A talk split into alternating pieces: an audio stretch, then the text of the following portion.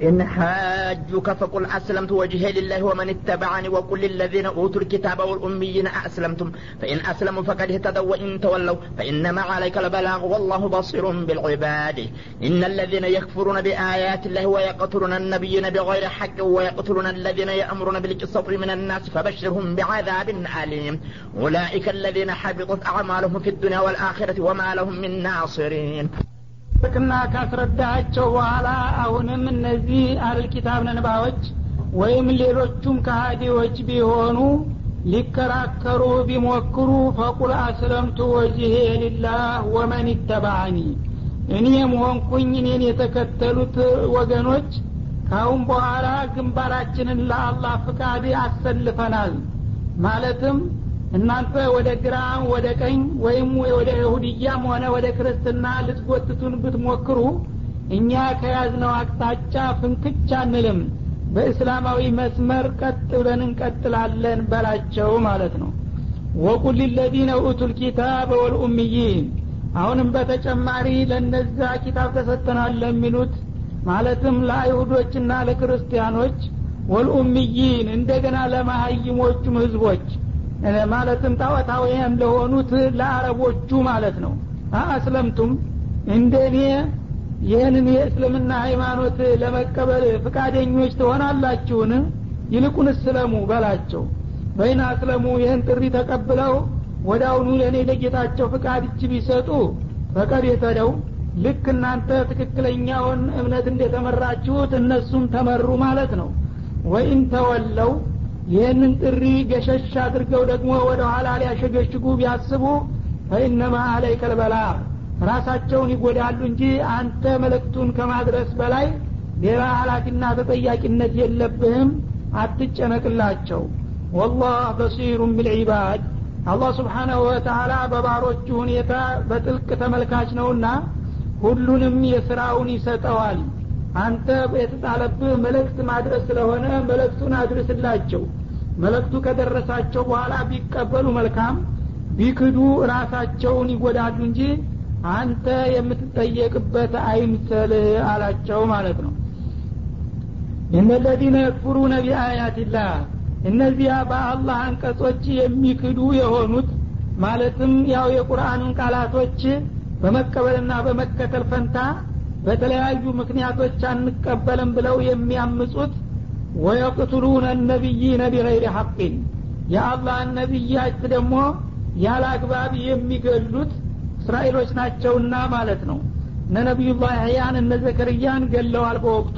መካዱ ማስተባበሉ ሳይበቃቸው ለምን ተውሂድ ነገራችሁንና አስተማራችሁን ብለው ገለዋቸዋልና የዚህ አይነት ድርጊት የፈጸሙት ወየቅቱሉነ አለዚነ የእሙሩነ ቢልቅስጥ ምን ናስ ከሰዎችም መካከል እውነትንና ሐቅን የሚነግሩና የሚያስተምሩ የሚያስተባብሩ የሆኑትን ዱዓተል ኢስላም የሚገሉና የሚጨፈጭፉት ያው ፊ ዘማን ወመካን በአሁኑም ጊዜ ጎልቶ እንደሚታየው ይህንን ዲን የሚያስተምሩና በቁም ነገር የሚያስተባብሩትን ሰዎች በተለያየ ስም የሚጨፈጭፉና የሚገሉ የሆኑት ግፈኞች ፈበሽርሁም ቢአዛቢን አሊም አሳማሚ የሆነ ቅጣት ተዘጋጅቶ እየጠበቃቸው መሆኑን አብስራቸው።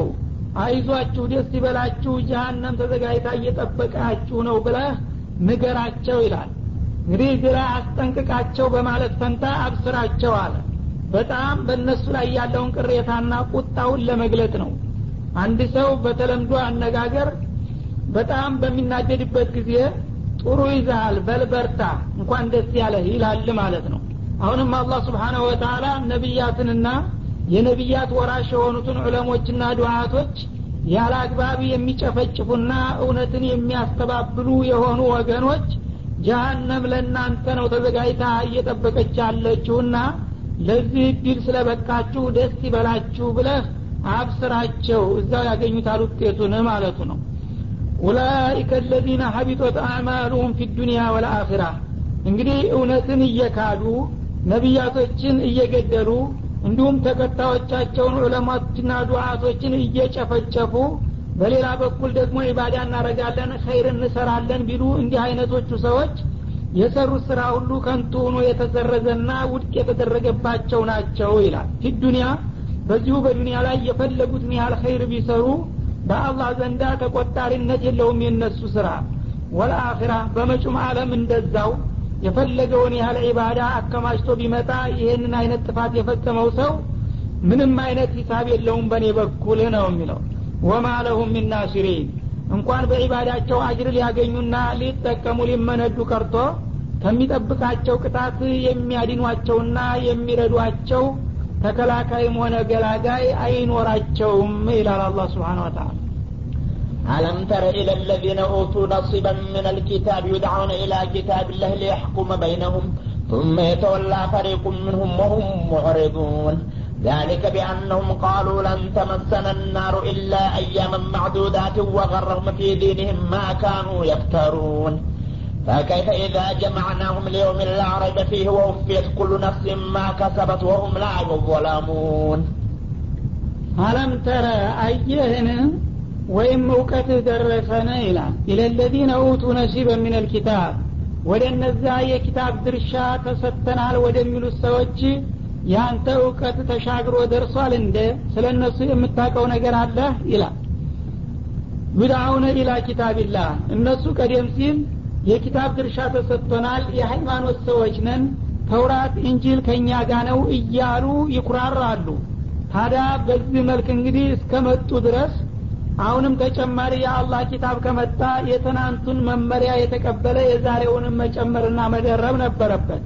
የኪታብ ባለቤትንን እያሉ እየተኩራሩ እንግዲያውማ እናንተ የጥንት ሃይማኖትና የኪታብ ባለቤቶች ከሆናችሁ አሁንም ደግሞ ተከታይ ሌላ ኪታብ መጥቷልና እሱንም ተቀበሉና ተከተሉ ተብለው ሲጠሩና ሲጋበዙ የአላህን ኪታብ እንዲቀበሉ ቁርአንን ሊያህኩመ በይነሁም እና ቁርአን በህይወታቸው ዳኝነትና አመራር እንዲሰጥ ተፈልጎ ሲጠየቁ ቱመ የተወላ ፈሪቁ ሚንሁም እንደ ጀመሩት እኛ ምን ቸገረን የጌታችን መመሪያ ነው ብለው ይቀበላሉ ተብለው ሲጠበቁ ከእነሱ መካከል የተወሰነው ክፍል አሻፈረኝ ብሎ ወደ ኋላ ሲያፈነግጥ ይገኛል። ወሁም ዋሪዱን እና እነዚህ ሰዎች ወትሮውንም ከሀቅ የሸሹና ያፈነገጡ ናቸውና በስማቸው ብቻ እህል ኪታብ ነን እያሉ ቢደናፉም ሁልጊዜ ጭብጡ ላይ አይያዙም። ይኸው ነው የእነሱ ባህሪ ይላል ማለት ነው። እና እነዚህ አይነት ሰዎች እንግዲህ ቀደም ሲል የነበሩትን ኩቱቦች ተቀብለው ከሆነ ተከታዩንም የማይቀበሉበት ምክንያት የለም። ይህ የሚያሳየው ምንድን ነው የፊተኞቹንም ኩቱቦች ለይስሙላ ካልሆነ በስተቀር ከልብ ያልተቀበሏቸው መሆን ነው። ታዲያ ይህ አድራጎት አስገራሚ ነው አህለል ኪታብ ነኝ እያለ አንዱን ኪታብ ተቀብሎ ሌላውን ኪታብ አልቀበልም ካለ ከአንድ ሰው የሚመጣን ደብዳቤ ዛሬ የተላከውን ተቀብሎ የነገውን አልቀበልም እንደማለት ነው። በሰው ደረጃ እንኳ ይሄ ማዕቁል አይደለም። ታዲያ ትናንትና አላህ ያወረደውን ኪታብ አምንን አልተቀብለናል ያለ ሰው ዛሬ ደግሞ ያወረደውን የማይቀበልበት ምን ምክንያት አለ? ወትሮውንም ተሀቅ የራቁና ያፈነገጡ አመፀኞች ቢሆኑ ነው እንጂ ይላል። ዛሊክ እና አንዱን ኪታብ ከሌላው ኪታብ አንዱን ነቢይ ከሌላው ነቢይ ነጥለውና ገንጥለው የፈለጉትን ተቀብለናል ሲሉ የአሽተኛቸውን ደግሞ የሚክዱበት ምክንያቱ ምን መሰለ? ቢአነሁም ቃሉ እነዚህ ያህል ኪታቦች የሚሉ በመሆናቸው ነው። ለንተመሰነ ናር ኢላ አያመን እኛ ያጠፋነውን ብናጠፋ በጣት የሚቆጠሩ ቀናቶችን ካልሆነ በስተቀር የጀሃነም እሳት እኛን አትነካንምና አይደርስብንም ስለሚሉ ነው ይላል። እንግዲህ ያህል ኪታቦች ችግራቸው ሁልጊዜ ራሳቸውን በራሳቸው ያታልላሉ። አንድ ቃል ራሳቸው ይፈጥሩና እንደ መመሪያ ያደርጉትና ልክ ከአላህ እንደመጣ አድርገው በዛ ሲታለሉ ይኖራሉ። ነህኑ አብናኡላህ ወአሕባሁ እንደሚሉት እኛ የአላህ ልጆችና ወዳጆች ነን። ስለዚህ ያጠፋነውን ብናጠፋ የአባት ልጁን እንደሚቆነጥጥ ያህል እንደው ሊቀጣንም ከፈለገ ትንሽ የተወሰኑ ቀናቶችን ቢሆን እንጂ አርባ ቀናት ወይም ሰባት ቀናት ያህል እንጂ ከዛ በላይ የሚያልፍ ቅጣት በእኛ ላይ አይደርስብንም በሚል ምክንያት ነው ይህን ሁሉ ግፍና በደል የሚፈጽሙት ማለት ነው። የፈለግኩትን ባጠፋ ጥፋት የበዛም አነሰም ቅጣቱ የተወሰነ ነው። እኔ ብዙ አልቀጣም ያለ ሰው አይፈራም ለማጥፋት ማለት ነው። እና ይህን አባባል ግን ከየት ነው ያገኙት ከተባለ እዛ ላይ ነው እንግዲህ ስህተታቸው። ወቀረውን ፊ ማካኑ የፍተሩን። በሃይማኖታቸው እነሱን ያታልላቸዋል። እነሱ ራሳቸው በቅጥፈት የሚያስቀምጡት መመሪያ። አለል ኪታቦች የፈለገውን ያህል ቢያጠፉም የተወሰኑ ቀናት እንጂ ብዙና ዘላለማዊ የሆነ ቅጣት አያጋጥማቸውም የሚለውን እነሱ ራሳቸው ናቸው የጻፉት እንጂ እኔ አላወረድኩትም ወይም ነቢዮቹ አላስተማሩም። እነሱ ራሳቸው በፈጠሩት የቅጥፈት ቃል እንደ መመሪያ አድርገው ለንተመሰነ ናሩ እያሉ ራሳቸውን ያታልላሉ ይላል። ፈከይፈ ኢዛ ጀማዕናሁም ሊየውም ላ ረይበ ዛሬ በምድር ላይ እስካሉት ድረስ እንደዚሁ ራሳቸውን እያታለሉ ይኖራሉ። ግን ያቺ አሳረኛ እለተ ቀጠሮ ቂያማ ደርሳ ከያሉበትና ከየወደቁበት አንስተን ስንሰበስባቸው በምን መልክ ይቀርቡ ይሆን? ይቺ ቅጥፈት የዛ ጊዜ ታዋጣ የሆነ ይላል ወውፊት ኩሉ ነፍስ ማ ከሰበት ነፍስ የተባለችው ሁሉ በዱንያ የሰራችውን ስራ ዋጋዋን በምትረከብበት ጊዜ ምን የሆኑ ይሆን የዚህ አይነቶቹ አወናባጆች ወሁም ላ ዩዙለሙን። እና የዛ ጊዜ ሰራተኞች በሰሩት ስራ ተገቢ ዋጋና ወረታቸውን ያገኛሉ እንጂ ምንም ቅንጣት ነገር አይበደሉም።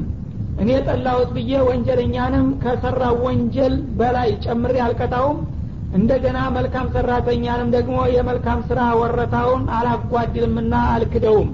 የዛ ጊዜ ታዲያ እነሱ ራሳቸውን ለማታለል የፈጠሯቸውና ያስቀመጧቸው ቃላቶች ምንም ተአማኝነትና ተጨባጭነት የሌላቸው ከንቱ ሁነው ሲያገኟቸው ምን ይበቃቸው ይሆን? ይላል አላህ ስብሓን ወተላ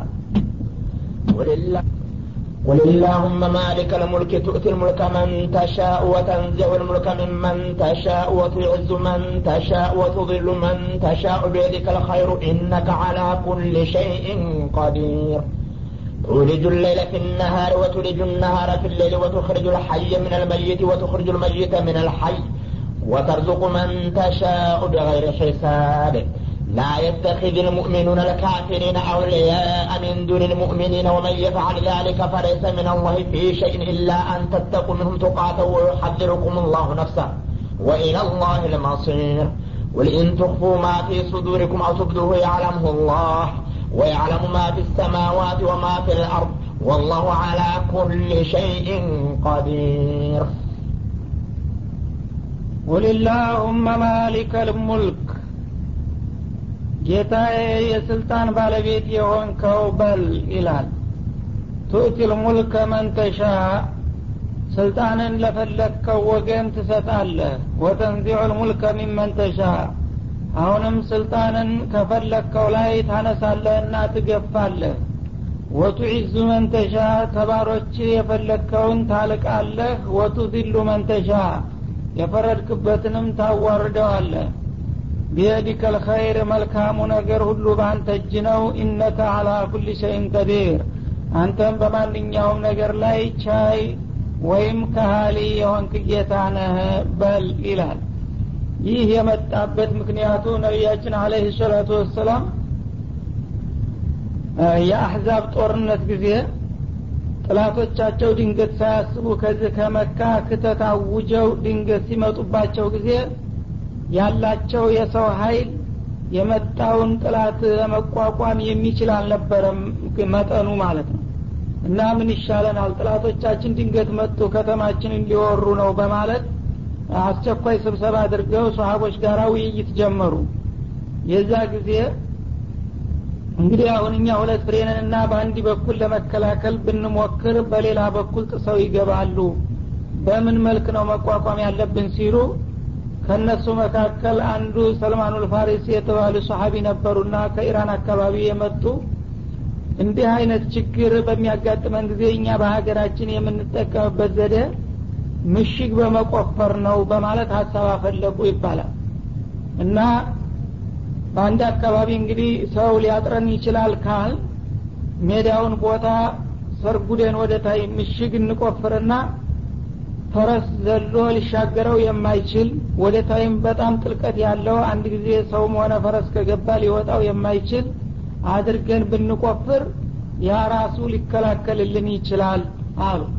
በዚሁ ሀሳብ ቶሎ ተስማሙና አብዛኛውን እንግዲህ ክልል በዚሁ አይነት ጉድጓድ ለመከለል ወሰኑ። ወደ አሁኑም ወደ ስራ ተንቀሳቀሱ። እያንዳንዱ ሰው እንግዲህ በክንድ እየተሰፈረ ድርሻውን ተሰጠ እንዲቆፍር በጥልቀትና በስፋት ማለት ነው። እሳቸውም እንደ ማንኛውም ተራ ወታደር ድርሻ ተሰጣቸውና የበኩላቸውን መቆፈር ጀመሩ።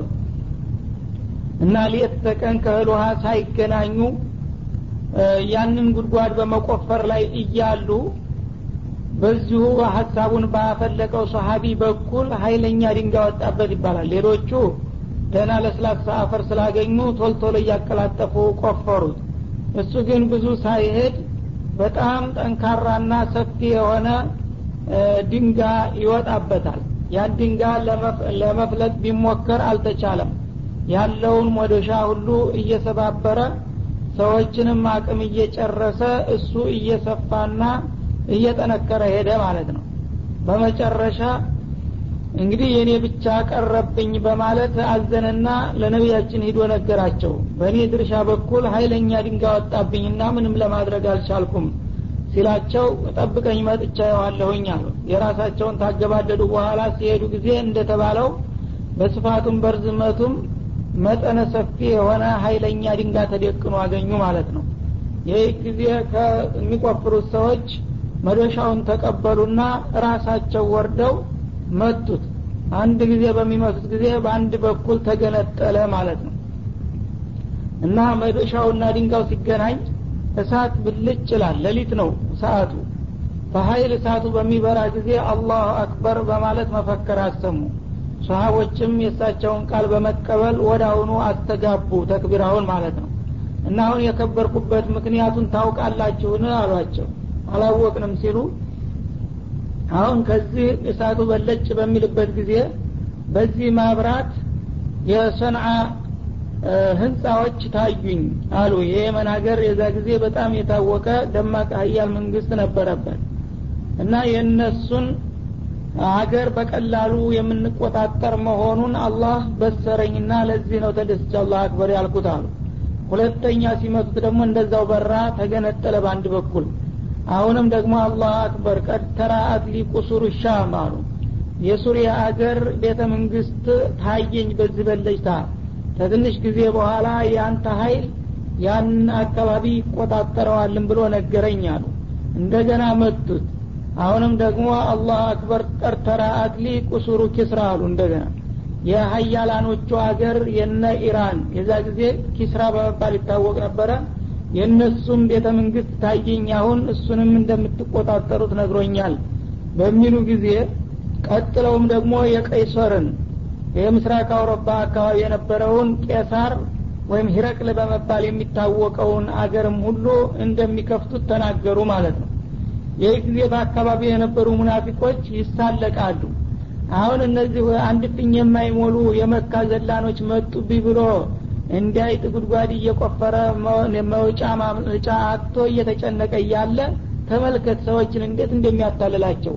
የጎበዞቹን አገር እንደገና ሱሪያን እነ ኢራቅን እነ ኪስራን እነ አልፎም እንደገና አውሮፓ ገብቶ የነ ቄሳርን ሀገር ከፍታለሁኝ እያለ ይናገራል። ይኸው ሲያታልላቸው እነዚህ የዋሆች እውነት መስሏቸው አብረው ተክብራ ያስተጋባሉ እያሉ ይሳለቁ ነበረ ማለት ነው። እንግዲህ የሙናፊቅ አደገኝነት ምን ያህል እንደሆነ ያሳያል። ላኢላha ኢላላህ ብለው አብረው እዛው እየተገኙ እንደገና የነቢዩን ትንቢይ መሳቂያ መሳለቅ ያደረጉት ማለት ነው። ይህ ጊዜ አላህ እንግዲህ ስብሓነ ወተላ የእነዚህ ሙናፊቆች ማሾፍና መሳለቅ ሲያውቅ ወዳውኑ ይህን አያት አወረደላቸው ማለት ነው። እና አሁን እነዚህ ሙናፊቆች አንተ የምትናገረውን ነገር እንደ ውሸትና እንደ ማታለያ አድርገው መሳሳቅ ይዘዋልና እኔ ታልኩ ምን ይቸግራል በመስሏቸው ነው። በል እንግዲህ እኔም ይህን ነገር ሳላሳያቸው አልቀርምና አንተም በይፋ ጠይቀኝ አለ። አላሁመ ማሊከ ልሙልክ ብለህ ተጣራ። የዚህ የዓለም ስልጣን ሁሉ በአጠቃላይ በእጅህ የሆነልህ ጌታዬ ሆይ ቱእቲል ሙልከ መንተሻ ስልጣንን ለፈለግከው ወገን ትሰጣለህና ለእነዚህ አሁን ለተጠቀሱት ሀገሮች ቀደም ሲል ስልጣኑን እንደሰጣቸው ሁሉ አሁንም ደግሞ ለመንጠቅ ከፈለግ ወተንዚዑን ሙልከ ሚመንተሻ ከፈለግከው ወገን ስልጣንን ትነጥቃለህ። ስለዚህ ከጥላቶች ነጥቀህ ለእኔ ስጠኝ ስልጣኑን ብለህ ጠይቀኝ አላቸው። ወቱዒዙ መንተሻ ከባሮች ደግሞ የፈለግከውን ታልቀዋለህ ታነግሰዋለህ። ወቱድሉ መንተሻ የጠላኸውንም ታዋርደዋለህና እነዚህን ኩፋር ሀገሮች የሰጠሃቸውን ስልጣን ቀምተህና አዋርደህ ስልጣኑንና ክብሩን ለእኛ ስጠን ብለህ ጠይቀኝ። ቢየዲከል ኸይር መልካም እድል ሁሉ በአንተ እጅ ነውና አንተ ታልክ የሚቸግርህ ነገር የለም ብለህ ለምን አትጠይቀኝምና አልሰጥህም አላቸው። ሲምር ያስተምር እንደሚባለው ሊያረግላቸው ስለፈለገ እንዴት አድርገው ጌታቸውን መጠየቅ እንዳለባቸው መመሪያ ሰጣቸው ማለት ነው። ኢነከ አላ ኩል ሸይን ቀዲር እና አንተ በሁሉም ነገር ላይ ችሎታ የተሟላ የሆንክ ጌታ ነህ። ስለዚህ አንተ ታልክ አይገድህምና እነዚህ ሙናፊቆች እየተሳለቁ ስለሆነ ይህን ነገር በተግባር አሳያቸው ብለህ ብትጠይቀኝ ላረግልህ ይችላለሁ በቀላሉ አላቸው። እሳቸውም ጠየቁ እርሱም ጊዜውን ጠብቆ አደረገላቸው ማለት ነው።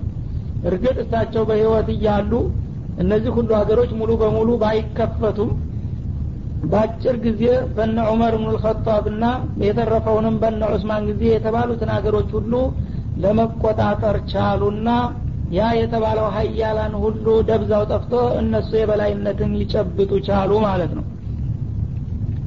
እና እንግዲህ አላህ ስብሓናሁ ወተላ ዱዓን ይወዳል ማለት ነው። ይህን ነገር ለማድረግ አቅዷል አስቧል። ግን ያንኑ ማድረግ የማይቀረውን ነገር ባሪያው እንዲህ አድርግልኝ ብሎ እንዲጠይቀው ይፈልጋልና በዚህ መልክ ጠይቀኝና ላድርግልህ በማለት ያስተምራል። ይህ የሚያሳየው ዱዓን የሚወድ መሆኑ ነው። ዱዓ ኢባዳ ስለሆነ አንድ ባሪያ እንግዲህ ዱዓ በሚያደርግበት ጊዜ የተውሂድ አቋሙን ነው የሚያንጸባርቀው። አንደኛ እሱ ደካማ ምንም ነገር የማይችል መሆኑን ማመኑ ነው ቀድሩን አወቀ ማለት ነው። አላህ ግን ስብሓናሁ ወተላ ችሎታው የላቀ ምንም ነገር የማያዳግተው መሆኑን አውቆና አምኖ ነው ጌታውን የሚጠይቀው። እኔ የማልችለውን እሱ ይችላል ያለ ሰው ነው ጌታውን የሚጠይቀው። በመጀመሪያም ጌታ አለኝ ብሎ ያመነ ሰው ነው እንዲህ አርግልኝ ማለት የሚችለው። ካፊር ጌታ የለኝም ካለ መጠየቅ አይችልም ማለት ነው። እንደገና ደግሞ አላህ ከሁሉ በላይ ችሎታው የላቀ መሆኑንም ሲያምን ነው። አለበለዛ አይችልም ቢል ኑሮ ሊጠይቅ አይችልም። እንደገና ጌታ ይሰማኛል ያየኛል ያዝንልኛል ይራራልኛል ያለ ሰው ነው ሊጠይቅ የሚችለው። አለበለዛ በዚህ አይነት እምነት ጥርጣሬ ያለው ሰው ጌታ እንዲያርግልኝ ማለት አይችልምና የተውሂድ መመዘኛና ማረጋገጫ ስለሆነ ዱዓን ይወዳል። ስለዚህ አዱዓኡ ወልዒባዳ ዱዓ ዒባዳ ነው ያሉትም ነቢያችን ለዚህ ነውና በዚህ መልክ አስተማራቸው እንዳለውም አደረገላቸው ይላል እና ይህ እንግዲህ በኡሑድ ዘመቻ አጋጣሚ ነው የሚለው ሲሆን በአንድ በኩል ምክንያቱ በሌላ በኩል መካን የከፈቱ ጊዜ ነው ይህ የሆነው የሚሉም አሉ። ልክ መካን መጀመሪያ ተዚህ ሲያባሯቸው ጥላቶቻቸው ሁለት ፍሬ ሆነው እንዳውም አዩን አላዩን እያሉ በድብቅ ዋሻ ሶስት ቀን አድረው ነበረ የሄዱት። በመጨረሻ ግን ልክ በስምንተኛው አመት በጣም የበቃ የነቃ ሰራዊታቸውን አስታጥቀው አስር ሺህ ጦር ይዘው ባልተጠበቀ ፍጥነት ጥላቶቻቸው ሊቋቋሙ በማይችሉበት ሁኔታ አርበድብደው ቁጥጥር ስር ሲያውሏቸው በጣም ከፍተኛ ደስታና ሞራል ተሰማቸው ሙእሚኖቹ። በዛው ልክ ደግሞ ካፊሮቹ ተደናገጡ ማለት ነው። ይህ ጊዜ ይሄ ምን ይገርማችኋል? ይቺ የትውልድ ሀገራችንን በቀላሉ መያዛችን አያስገርምም። ገና አላህ ለእኛ ብዙ ድል ይሰጠናል እነ ኪስራም እነ ሂረቅልም ሳይቀሩ በእኛ ሀይል ይሸነፋሉ ብለው ተናገሩ። የዛም ጊዜ ይባላል። እና የዛም ጊዜ በአካባቢ የነበሩት ጥላቶቻቸው አሁን በአጋጣሚ ዲል ሲያገኝ ጊዜ ዲል አሰከረውና ደግሞ የጎበዞችን ሀገር ከፍታለሁ ማለት ጀመረ። ይሄ ምን አነሰው እያሉ ይሳለቁ ነበረ። ለዛም ምላሽ ነው ተብሏል። እና ሁለቱም ያው ኪስራ ተመና ትልልቆቹ ሀገሮች እነ ሂረቅል ከመከፈታቸው በፊት ስለሆነ ሁሉም ተመሳሳይ ሊሆኑ ይችላሉ። በሁለቱም ቦታ ሊከሰት ይችላል ሁኔታው ማለት ነው። ቱልጁ ሌይለ ፊነሃር እና አንተ ችሎታ የላቀ ከመሆኑ የተነሳ እንኳን በዚህ በምድር አካባቢ ያሉትን ሁኔታዎች መቀያየር እና መለዋወጥ ቀርቶ በአለም ደረጃ ያለውን ሁኔታ እንኳን በቀላሉ ትለዋውጠዋለህ። ለምሳሌ ሌሊትን በቀን ውስጥ ታገባዋለህ ይላል እንግዲህ ሌሊት ሰአቱ በሚገባደድበት ጊዜ ቀን መጥቶ ብርሃኑን ያለብሰውና ያ ሁሉ ጨለማ ይጠፋል ማለት ነው። ወቱ ልጁ ነሃረ ፊለይል እንደገና ደግሞ ቀንን በሌሊት ውስጥ ታገባዋለህ። የቀን ስልጣን በሚያልቅበትና ምሽቱ በሚመጣበት ጊዜ ደግሞ ያ ሁሉ ብርሃን የት እንደገባ ይጠፋና ወደ አሁኑ በአንቀጽ ጨለማ ይጥለቀለቃል አካባቢው ማለት ነው። እና እንግዲህ ልክ እንደ ጥቁር ጨርቅና እንደ ነጭ ጨርቅ ሁለቱ ሲደራረቡ ወደዚህ ሲገለብጡት ነች ወደዚህ ሲገለብጡት ጥቁር እንደሚሆን ሁለቱን ክፍለ ጊዜዎች አንዱን በሌላው እየሸፈንክና እያስዋጥክ የምታሽከረክር የሆንክ ጌታ ነህ በል ማለቱ ነው። ወይም ቱልጁ ለይለ ማለት የሌሊቱንና የቀኑን ሰዓት ታሸጋሽገዋለህ ማለት ነው። በፀሀይና በብርድ ሰዓት እንግዲህ የፉሱል የሚባል ነገር አለ ወራቶች የሚቀያየሩበት ጊዜ አለ። ቀኑ የሚያጥርበት ሌሊቱ የሚረዝምበት ወይም በተቃራኒው ሌሊቱ አጥሮ ቀኑ የሚያጥርባቸው ወራቶች አሉ። እነዛ ወራቶች በሚመጡ ጊዜ አንዳንድ ጊዜ የሌሊቱ ሰዓት በጣም እየረዘመ ይሄድና ከአስራ ሁለት እስከ አስራ አምስት ሰዓት ይሄዳል ቀኑ ረዝሞ ማለት ነው። ወይም በተቃራኒው ደግሞ ሌሊቱ እስከ አስራ አምስት ሰዓት ሲሄድ በዛው ልክ ደግሞ ቀኑ ወደ ዘጠኝ ሰዓት ዝቅ ይላል ማለት ነው።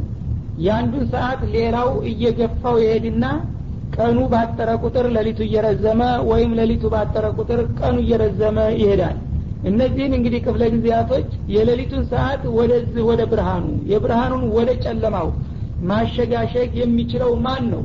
አንዲት ሰኮንድ ወይም አንዲት ደቂቃ እንኳ በአለም ያሉ ሀይሎች ሁሉ ቢሰበሰቡ የሌሊቷን ሰዓት ወደ ቀን ሊቀይራት የሚችል የለም። አንተ ግን በቀላሉ ይህን ሁሉ ታደርጋለህ። የሌሊቱን ሰዓት ወደ ቀኑ ታገባዋለህ የቀኑን ወደ ሌሊቱ ታስገባዋለህ እና የችሎታ ማረጋገጫ ነው በል ይላል። ወቱኽሪጁ ልሐየ ሚን ልመይቲ እንደገና ህያው የሆነውን ነገር ከሙታን መካከል ታወጣዋለህ። ማለትም ለምሳሌ ፉተተ ስጋ ከሰውነት በሚወጣበት ጊዜ ተራ ፈሳሽ ነገር ነው። ምንም ህይወት ያለው ወይም የሚጠቅምና የሚያገለግል ነገር አይደለም። ዝም ብሎ ቢፈስ ያው እንደ ንፍጥ ዝም ብሎ የሚቀር ነገር ነው። ይህን ፋይዳ ውዳቂ ሙት የሆነውን ነገር ግን ከትንሽ ጊዜ በኋላ በማህፀን ውስጥ ህይወትና አካል ያለው ሰው አድርገህ ታዘጋጀዋለህ ስትፈልግ ማለት ነው። እንደገና የአዝሪት አይነቶችም እንደዛው ነው። እህልም ሆነ የተለያዩ ተክሎች የዛፎች ዘር መጀመሪያ ፍሬው በሚታይ ጊዜ ደረቅ ነገር ሙት ነገር ነው ጢጠር የመሰለ ነገር። ግን እዛ አፈሩ ውስጥ በሚቀበርበት ጊዜ ከትንሽ ጊዜ በኋላ ያ ነገር አብጦና ፈንድቶ እንደገና ቡቃያ እንዲወጣ ህይወት ያለው የሚያዲግ የሚንቀሳቀስ ነገር ታደርገዋለህ። ተራ ደረቅ ቅጠር የመሰለውን ነገር ማለት ነው። እንደገና በእንቁላል በኩል በሚከድበት ጊዜ የተለያዩ አዋፎችና የቤትም ሆነ የዶሮ በራሪዎች የግቢ በራሪዎች እንቁላሉን በሚጥሉት ጊዜ ተራ ዲቡልቡል ነገር ነው። ቢሰብሩትም ውስጡ ፈሳሽ ነገር ነው እንጂ ምንም ህይወት ያለው ነገር የሚንቀሳቀስ አልነበረም። ያ እንቁላል ግን ትንሽ እናቱ ታቅፋው ከቆየች በኋላ እንደገና ከላይ ምንም ነገር ሳይከፈት ውሃ የነበረውን ነገር አንተ ራስህ በጥበብህ ህይወት ያለው ነፍስ ያለው ነገር አርገ ትፈጥረውና እንደገና ያ እንቁላል ተሰብሮ ከዛ በራሪው እንዲወጣ ይደረጋል ይህም እንግዲህ የአንተ ችሎታ መግለጫና ማረጋገጫ ነው። እነዚህ ሁሉ ከትንሽ ጊዜ በኋላ ህይወት የሌላቸውን ነገሮች ባለ ህይወት አድርገ ትቀይራቸዋለህ። እንደገና ደግሞ በማዕናዊያው ሲከድ ይሄ በቁሳዊ በኩል ነው። በመንፈሳዊ በኩልም ሲከድ ደግሞ ከካፊሮች መካከል ነቢዮችን ሙእሚኖችን ትፈጥራለህ።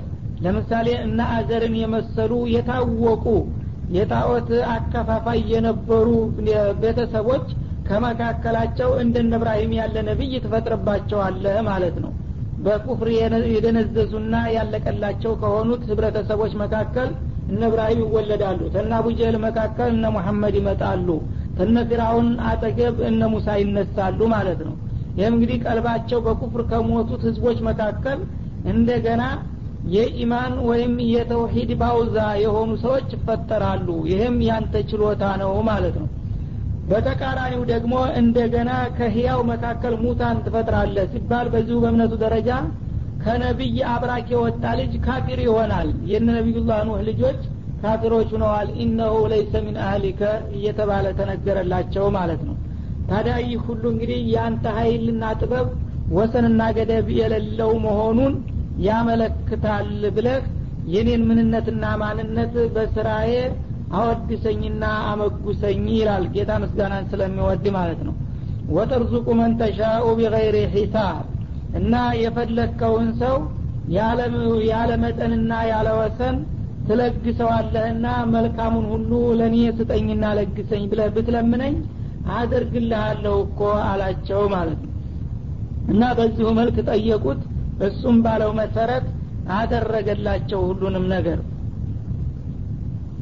ላ የተኪድ ልሙእሚኑን አልካፊሪን አውልያء ሚን ዱን ልሙእሚኒን። አማኞች የሆኑ ወገኖች ከሀዲ የሆኑትን ክፍሎች አማኞችን ወገኖቻቸውን ወደ ጎን በመተው እነዛኞቹን ከሃዲዎች እንደ ዘመድ ወዳጅ ወገን አድርገው እንዳይዟቸው ይጠንቀቁ ይላል ማለት ነው እንግዲህ አልሙእሚኑነ ወልሙእሚናቱ ባዕዱሁም አውሊያኡ ባዕድን እንደተባለው ሙእሚን ለዛው ለአማኝ ወገኑ አካል ነው። ማንኛውንም ደስታ መከራውን መካፈል ያለበት ከወገኑ ጋር ነው እንጂ ወገኑን ገሸሽ አድርጎ ሙስሊሞቹን ንቆ እንደገና ከኔ ጥላቶችና ተካፊሮች ጋር ግንባር እንዳይፈጥርና ከነሱ ጋር ወገነኝነት እንዳያሳይ ይጠንቀቅ ይላል ማለት ነው እንግዲህ ሙእሚን የሆነ ሰው በዛው በኢማኑ እነመል ሙእሚኑነ ኢኽዋ እንደተባለው ምንም ደካማ ቢሆንም ያው የኢማኑ ወገኑ ነው ለሱ ወገኑ የሚሆንለት ማለት ነው። በመከራ በደስታው ታማኝና ተባባሪ ሊሆንለትም የሚችለው እርሱ ነው። ያንን ትተው አንዳንዶቹ ግብዞችና ቂሎች ግን ካፊሮች የተሻሉ ወገኖች የሆኑልናል እየመሰሏቸው ሙእሚኖቹን ትተው ከእነሱ ጋር ግንባር የሚፈጥሩና ከእነሱ ጋር ፍቅር የሚደረድሩ አሉ። እነዚህ ከአድራጎታቸው ይታረሙና ይቆጠቡ በማለት ያስጠነቅቃል። በሌላው አያት ወላ ተርከኑ ኢለለዚነ ظለሙ ፈተመሰኩም ናር እንዳለው። እነዚያ ራሳቸውን በኩፍርና በሽርክ የበደሉ ወደ ሆኑ ሰዎች እናንተ አትዘንበሉና አታጋድሉ ይህ ከሆነ አልመርኡ ማአመን አሀብ ሰው ከወዳጁ ጋር ነውና ለእነሱ የተደገሰው ቅጣት እናንተንም ያጣልፋቸዋል በማለት እንዳስጠነቀቀው ሁሉ ሙእሚኖች በማንኛውም ቦታ በየትኛውም ሁኔታ ከወገኖቻቸው ጋር እንጂ ከሌላ ከጥላት ጋር ሂደው እንዳይወግኑ ያስጠነቅቃል ማለት ነው።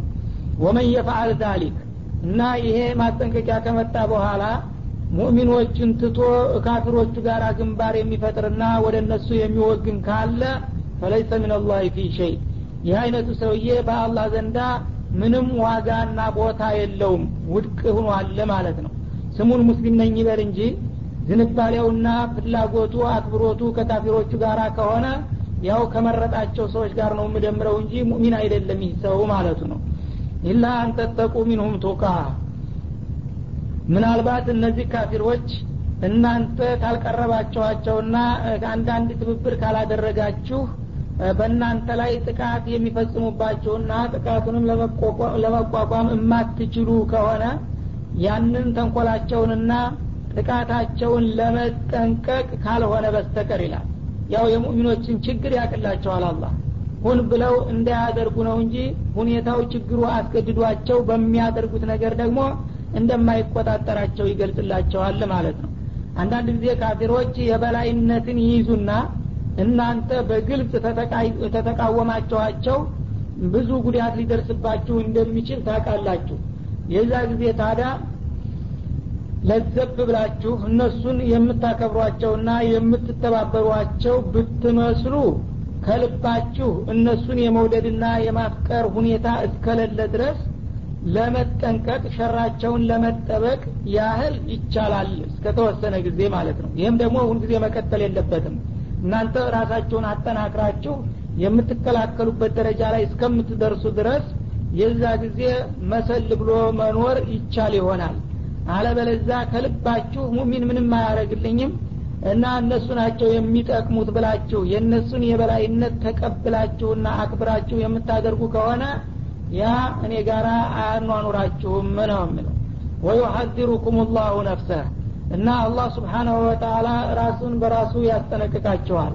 ጥላቶቹን ባወደዳችሁና ባከበራችሁ ቁጥር እሱ ደግሞ የሚቀየማችሁና የሚጠላችሁ መሆኑን አሳውቆ በዚህም ሳቢያ የሚመጣባችሁ ቅጣት ከባድ እንደሆነ ያስጠነቅቃችኋል ይላል። እና ነፍሰው የሚለውን በሁለት አይነት ተርጉመውታል። አንዳንዶቹ ያው በቀጥታው አላህ ስብሓነ ወተላ እሱን የሚያስቀይመውንና የሚያስከፋውን ነገር ከእርሱ በስተቀር ማንም የሚያውቅ የለምና ራሱ በራሱ ይህን ነገር አልፈቅድምና አልወድም ብሎ ይነግራችኋል ማለት ነው። በሌላ በኩል ደግሞ ቅጣት ማለት ነው ነፍስ ማለት። ይህን ካደረጋችሁ ቅጣቱን ያስጠነቅቃችኋል። በሁለቱም አባባል ዝሮ ዝሮ ይህ ነገር ስተት ነውና በዚህ የሚከተለውን ጦስ ተጠንቀቁ ማለት ነው። ወኢለላህ ልመሲር እና ሰዎች ደግሞ በዚህ በምድር ላይ እያሉ አላህ ያልፈቀደውንና ያልወደደውን ነገር እየሰሩ ለጊዜው አላህ እንዳላየ እንዳልሰማ ዝም ብሎ ያለፋቸው ቢመስልም ዝሮ ዝሮ መመለሻቸው ወደ እርሱ ወደ አላህ ብቻ ነውና ቢቆይም ሂዶ እጁ ላይ መውደቃችሁ ስለማይቀር የዛ ጊዜ የሚያጋጥማችሁን ነገር ከመድረሱ በፊት ካሁኑ ያሳውቃችኋልና ያስጠነቅቃችኋል ነው የሚለው قل إن تخفوا ما في صدوركم أو تبدوه يعلمه الله እና የኔን ጠላቶች እናንተ እንደ ወገንና እንደ ወዳጅ በማድረግ ከላይ ለችግር ነው ለጥንቃቄ ነው እያላችሁ ከውስጥ ግን በልባችሁ ውስጥ እነሱን የማክበርና የማፍቀር ስሜት ብትደብቁ ወይም ስሜታችሁን ይፋ ብታወጡት አላህ سبحانه وتعالى ሁለቱንም ሁኔታ በእኩልነት ያውቀዋል እኔን የምታታልሉኝ አይደላችሁም። ያው በዛሂርም ሆነ በባጢን ጥላቶችን ወገንና ወዳጅ አርጋችሁ እንዲያግዙ ብያለሁኝ። ወያለሙ ማ ፊ ሰማዋት ወማ ፊ ልአርድ። እንኳን የእናንተን ስሜት ቀርቶ በአለም በሰማያትና በምድር ውስጥ ያሉትን ሁኔታዎች በሙሉ ዳረስተዳር ያውቃል ጌታችሁ በላቸው። ወላህ አላ ኩል ሸይን ቀዲር።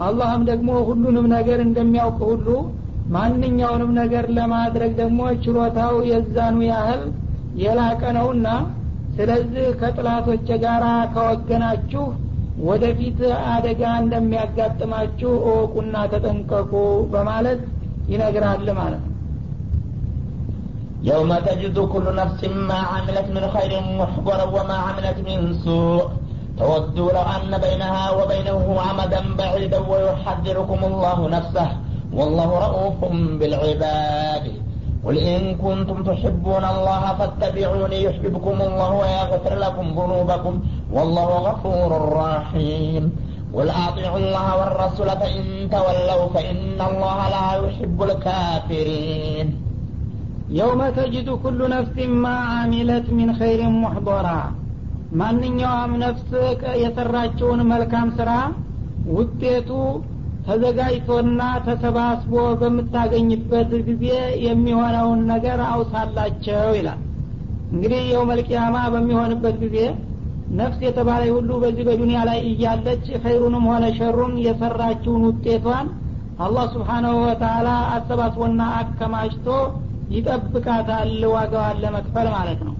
ወማ አሚለት ሚን ሱኢን ከመጥፎ የሰራችው ደግሞ ተወዱ ትመኛለች ለው አነ በይነሃ በእርሷ በነፍሲቱና ወበይነሁ በስራው መካከል አመደን በዒደን በጣም አይርቁ የራቀ ቦታ ቢኖር ትመኛለች ይላል። እንግዲህ ኸይሩ ነገር ተከማችቶ በሚገኝበት ጊዜ ኸይር ስራ ውጤቱ ይደሰታል ሰራተኛው። መጥፎ ስራውም ደግሞ እንደዛው ተከማችቶ በሚገኝበት ጊዜ የመጥፎ ስራ ባለቤት የሆኑት ሰዎች ያንን መጥፎ ስራቸውን ማየት አይፈልጉም እናው እሱ እንደ ምስራቅና እንደ ምዕራብ ቢራራቅ ምኞታቸው ነው። ምን ነው ይህን ነገር ባላገኘሁትና ባላየሁት እያለ ይጸጸታል ማለት ነው። በምስራቅና በምዕራብ መካከል የተራራቁ ነገሮች በአንድ የተገናኙ ብሏቸው እንደማይገናኙ እሱ በምስራቅ ስራው በምዕራብ ቢርቅለት ምኞቱ ነው። ዳሩ ግን በዱንያ እያለ ሲሰራው ቆይቶ ዛሬ መራቁ እንዲመኘው እንዴት ሊሳካ ይችላል ማለት ነው ወዩሐድሩኩም ላሁ ነፍሰህ እና አላህ ስብሓናሁ ወተላ ራሱን በራሱ ያስጠነቅቃችኋል። ወይም መጥፎ የሰራችሁ እንደሆነ የመጥፎ ስራ ውጤታችሁ ወደፊት አሳር እንደሚያስከትልባችሁ እና ቅጣት እንደሚያደርስባችሁ ያስጠነቅቃችኋል ይላል። ወላህ ረኡፉን ቢልዒባድ። እና ይህ አይነት ሁኔታ ከመድረሱና ከመከሰቱ በፊት አስቀድሞ መንገሩና ማስጠንቀቁ ጌታ በባሮቹ በእጅጉ ሩሩና አዛኝ መሆኑን ያመለክታል። አለበለዛ እንደ ሌላ ሀይል ቢሆን ኑሮ ዝም ብሎ አዘናግቶ ነበር የሚቀጣችሁ። እሱ ግን የሚቆጣበትንና የሚያስቀጣችሁን ነገር አስቀድሞ ሳይነግርና ሳያስጠነቅቅ በማዘናጋት ላለመቅጣት ሩህሩህነቱን ሊያሳያችሁ ነው ይህን የሚነግርና የሚመክረው ማለት ነው። قل إن كنتم تحبون الله እንዲህ በላቸው መልክተኛችን ሆይ ይላል። እናንተ አላህን የምትወዱና የምታከብሩ ከሆናችሁ ፈተቢዑኒ እኔን መለክተኛውን ተከተሉኝ ብለህ ጠይቃቸው። ዩሕቢብኩም ላህ ይህን ካደረጋችሁ እናንተም አላህን እንወዳለን እንደምትሉት አላህን በአጠፋው እናንተን ይወዳችኋል። ወየግፊር ለኩም ዝኑበኩም ያጠፋችሁትን ወንጀልና ስህተት ደግሞ በይቅርታ ያልፋችኋልና ይሰርዝላችኋል። ወላህ ገፉሩ ረሒም። አላህ ፍቃዱን ለሚያከብሩና መለክተኛውን ለሚከተሉ ሰዎች ምህረተ ሰፊና በጣም ሩሩ ነውና በል ይላል ማለት ነው። እና ይህች አያት ደግሞ ለማንኛውም አማኝ ነኝ ለሚል ሰው ሁሉ ፈተና ነች ማለት ነው። ሙሚን የተባለ ሰው ሁሉ አሁን አላህን ተወዳለህ ወይ? አላህን ታከብራለህ ወይ? ብለው ቢጠየቅ ጥያቄውንስ ምን አመጣው ነው የሚለው ለመልሱ ማለት ነው። ግን ታዲያ አላህን ከወደድክና ታከበርክ የአላህን መለክተኛ በተግባራቸው አጭር በረጅም ትከተላለህ ወይ ቢባል ግን መልሱ እንጃ ነው የሚሆነው ማለት ነው። ይህ ከሆነ ደግሞ ዋጋ የለውም። በቃል ብቻ አላህን እፈራለሁና አከብራለሁኝ አፈቅራለሁኝ ማለት በቂ አይደለም አላህን የሚወድ ሰው የመውደዱ መለኪያና መመዘኛ ረሱልን መከተሉና አለመከተሉ ላይ ነው ማለት ነው። አላህን እንግዲህ የወደደ ሰው የአላህን መለክተኛ ይወዳል ያከብራል ይከተላል። የዛ ጊዜ ይህ ከሆነ አላህም እሱን እንደገና ይወደዋል ወንጀሉንም ይምረዋል ያዝናል ይራራለታል ማለት ነው። አለበለዛ አላህን እወዳለሁኝ እያለ የአላህ መለክተኛ የሚሰጡትን መመሪያ የማይቀበልና የማይከተል ከሆነ ይህ ራሱን የሚያታልል ግብዝ ብቻ ከመሆን አያልፍም ማለቱ ነው። እና እንግዲህ አላህ ስብሓናሁ ወተላ ማንኛውንም ነገር በቃል ብቻ እንዲገለጽ አይደለም የሚያደርገው በተግባር እንዲረጋገጥ ነው። አላህን የሚወዱና የሚያከብሩ ሰዎች የአላህን መለክተኛ መከተል አለባቸው። ይህ ካልሆነ ግን ውሸታቸውን ነው እኔን እንወዳለንና እናከብራለን የሚሉት ነው የሚለው። ቁል አጢዑ ላህ ወረሱል እና እንደምትሉት አላህን የምትወዱ ከሆናችሁ ያመናችሁበትን አላህ ተገዙ ለረሱልም በቅን ታዘዙ። ፈኢን ተወለው ይህ ሳይሆን ቀርቶ እናንተ እንዲሁ በቃል ብቻ አማይነን እያላችሁ በተግባር ወደ ኋላ ብታሸገሽጉ ፈኢናላህ ላ ዩሒቡ ልካፊሪን እናንተ አማኞችና የኔ ወዳጆች ከመሆን ይልቁንስ ካፊሮች መሆናችሁ አመዝኖባቸዋልና እናንተ እንወደዋለን ብትሉ አላህ ደግሞ ካፊሮችን አይወድም ብሎ መልስ ይሰጣችኋል ይላል። እና እንግዲህ በአጠቃላይ አላህ ስብሓናሁ ወተላ እሱን የወደደና ያከበረ ነቢዩንም በተመሳሳይ መልኩ መሪና አስተማሪነታቸውን እንዲቀበሉ ነው የሚያዘው ማለት ነው እና ይሄ በሰው ደረጃ እንኳ ቢሆን የታወቀ ጉዳይ ነው። አንድን ሰው የወደደና ያከበረ የእሱን ቤተሰብና የእሱን አገልጋዮች መለክተኞች ያከብራል ማለት ነው። አለበለዛ ሰውየውን እወድሃለሁ እያልክ ልጁን የምትጠላበት ከሆነ በሰው ደረጃ እንኳ ወይም ደግሞ ወደ አንተ ደብዳቤ የላከልህ እንደሆነ ደብዳቤውን ይዞ የመጣውን ሰራተኛውን የምትወርፍና የምታዋርድ የሆነ እንደሆነ ያ ሰውዬ እገሬ እኮ እንደዚህ አደረገኝ ብሎ ሂዶ ሲናገር ያ እወደዋለህ ያልከው አካል እንደሚለወጥ ነው። እና ወሊላህ ልመሰሉ ልአላ እርግጥ አላህ በፍጡር አይመሰልም ግን ሁኔታውን ግልጽ ለማድረግ ያህል ነው ይህን ምሳሌ ልጠቅስ የፈለግኩት ማለት ነው። ስለዚህ አላህን ስብሓናሁ ወተላ እንወዳለንና እናከብራለን የሚሉ ሰዎች ከእሱ ጋር ግንኙነት ያለውን ነገር ሁሉ መቀበል አለባቸው አለበዛ በጌታና በመለክተኞቹ መካከል የመነጣጠል ሁኔታ ከተፈጠረ ይህ የካዲዎች ተግባር እንጂ የወዳጆች አይደለም እና አልወዳቸውም ነው የሚለው። አላህ ስለ ወዳጆቹ ሲገልጽ አንድን ሰው በሚወደው ጊዜ ጅብሪልን ይጠራዋል ይላል እና እገሌን እወደዋለሁና አንተም ውደደው ብሎ ያዘዋል እሱ ይወደዋል።